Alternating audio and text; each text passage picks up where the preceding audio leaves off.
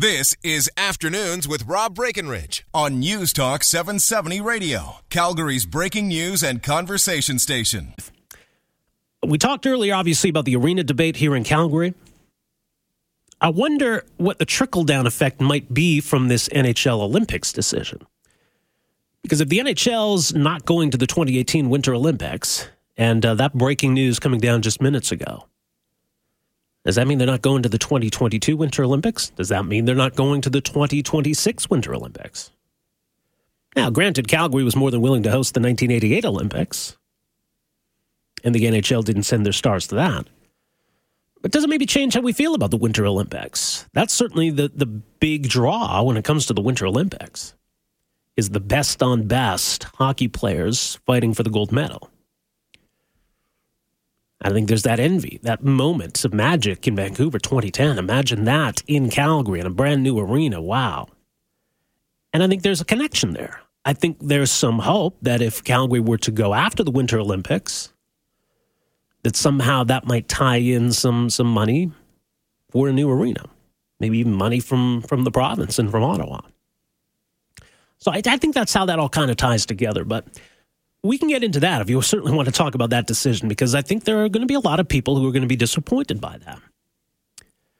Who maybe didn't like the World Cup concept that the NHL recently came out with, having the young stars and Team Europe, or the best of three gold medal final. But to me, I mean, it, as long as it's best on best, I, I don't, I don't care if it's the Olympics or not right? We had no problem with the 72 Summit Series. We had no problem with the 76 Summit Series.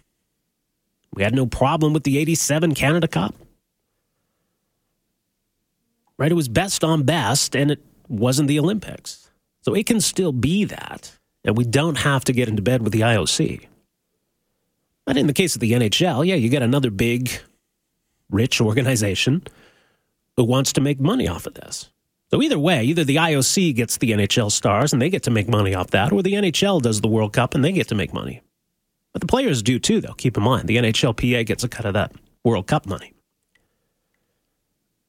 So do you come down on either side of this? Would you rather see them at the Olympics? Do you care if it's the World Cup? You just want to see best on best. You just want to see Canada's best take on the world's best. And uh, who should be on the Olympic team then? Are they going to go back to the way it was before? Is it going to be uh, like a, a junior team, basically, a a U23 team? Who's going to represent Canada at the Olympics now? I guess they better figure that out because, uh, what, we're about a year away, less than a year away from the Winter Olympics. So, yes, the NHL announcing today that they are not going to take part in the 2018 Winter Olympics in South Korea. What about Beijing in 2022? What about possibly, who knows, Calgary in 2026? Very interesting. Afternoons with Rob Breckenridge, starting at 1230 on News Talk 770 Calgary.